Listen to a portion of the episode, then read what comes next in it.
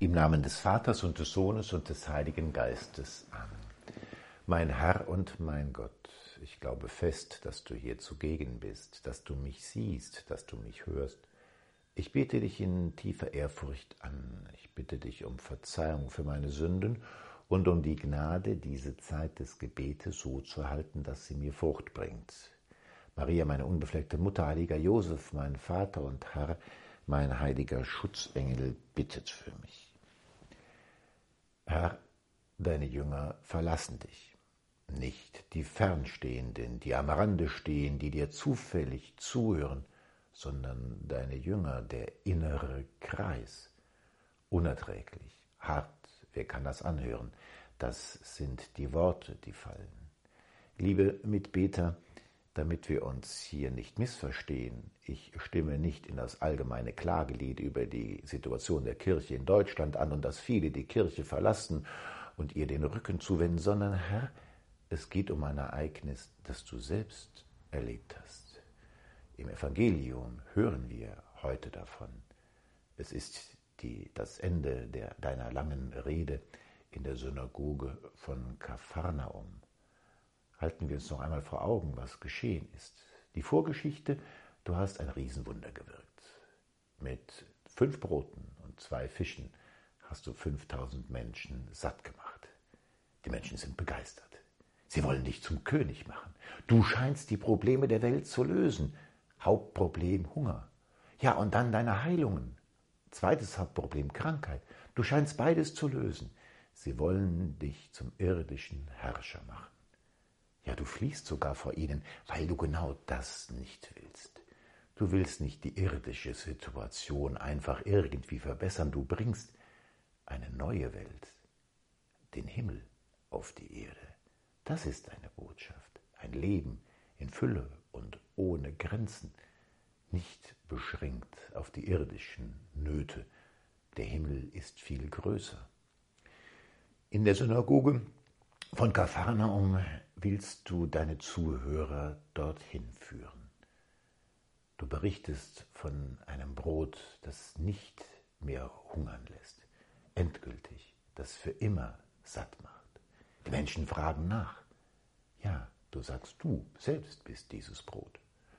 Und damit kann man noch ungefähr leben. Das könnte symbolisch gemeint sein, dass du etwa wie Brot bist und damit Hunger stillst. Nein, Du setzt einen oben drauf.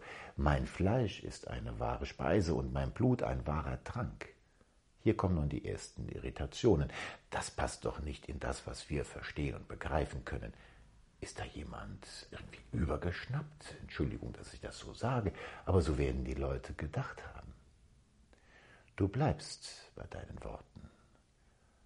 Und so kommt es zu dieser Situation, dass sich Menschen abwenden. Deine Rede sei unerträglich.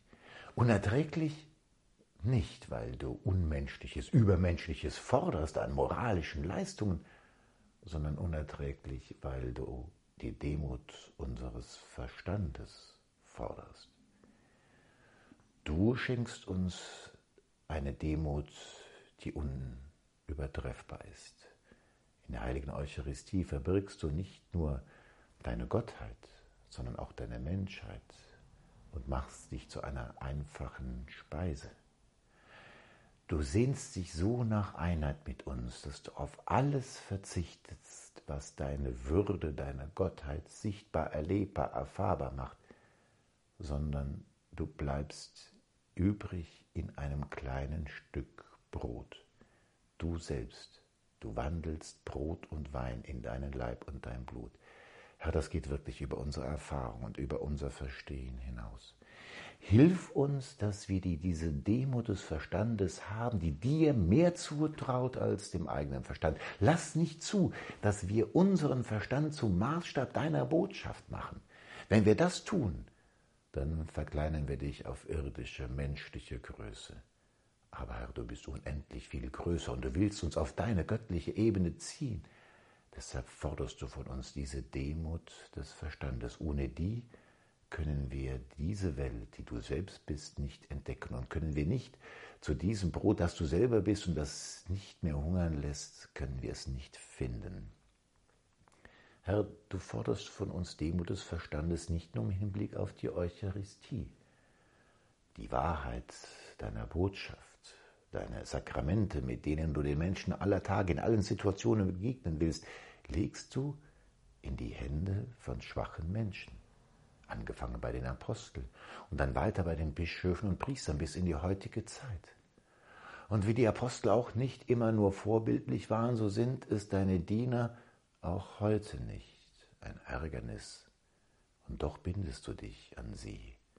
Hier forderst du von uns allen Demut des Verstandes, nicht das Können, die Heiligkeit dieser Diener, die du von ihnen forderst, die du von ihnen erwartest, aber diese ist nicht der Maßstab, sondern dein Zutrauen. Du bindest dich bleibend an schwache Menschen. Herr, hilf mir diesen Schritt der Demut zu tun. Dann weiß ich, dass die Kirche nicht Menschenwerk ist, sondern dein Werk. Und dass selbst die größte, der größte Schwäche von uns Menschen dein großes Werk nicht zerstören kann. Dass du bleibst, dass du treu bleibst, dass deine Wahrheit bleibt, dass deine Sakramente bleiben. Hilf uns zu dieser Demut, die fest im Glauben verwurzelt bist, dass du größer bist, immer größer bist und dass du uns treu bleibst. Herr, diese Demut geht noch weiter, denn sie richtet sich auch an meine persönliche Berufung und an die Berufung eines jeden Christen. So sehr du dich an uns bindest und unser weniges groß machst, so verlangst du doch von uns unser weniges so wie die fünf Brote und die zwei Fische, mit denen du das große Wunder gewirkt hast. So verlangst du von uns die Demut des Verstandes, die dir mehr zutraut und unseren guten Willen und alles, was wir haben, einsetzen, damit du es groß machen kannst. Zu dieser Demut ein, gehört einzusehen, nicht ich bin der Retter der Kirche. Das entlastet. Es ist deine Kirche, Herr. Bitte, rette sie, das möchte ich an dieser Stelle auch sagen. Aber, Herr, hilf mir auch, meinen Dienst einzubringen. Das, was du mir an schwachen Gaben gegeben hast, dir in die Hände zu geben, damit du es groß machen kannst, größer, als wir in unserem Verstand es vorstellen können. Herr, die Jünger, die dir zugehört haben, sie konnten es nicht ertragen und sind gegangen. Nun richtest du dein Wort an die Apostel. Wollt auch ihr gehen? Sie schweigen. Eigentlich haben sie keine Antwort. Petrus ist es wieder, der sich zum Sprecher der Apostel macht und sagt, Herr, zu wem sollen wir gehen? Du hast Worte ewigen Lebens. Petrus hat die Demut einzusehen, dass er es nicht besser weiß, aber dass er dir vertraut und dass er an dich glaubt. Und so bleibt er.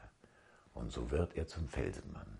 Und so wird er zu dem, der für dich sein Leben hingibt, so wird er der, der die Kirche in den ersten Jahrzehnten in deinem Namen führt und dir Festigkeit verleiht und bis nach Rom an die damalige Grenze der Erde bringt.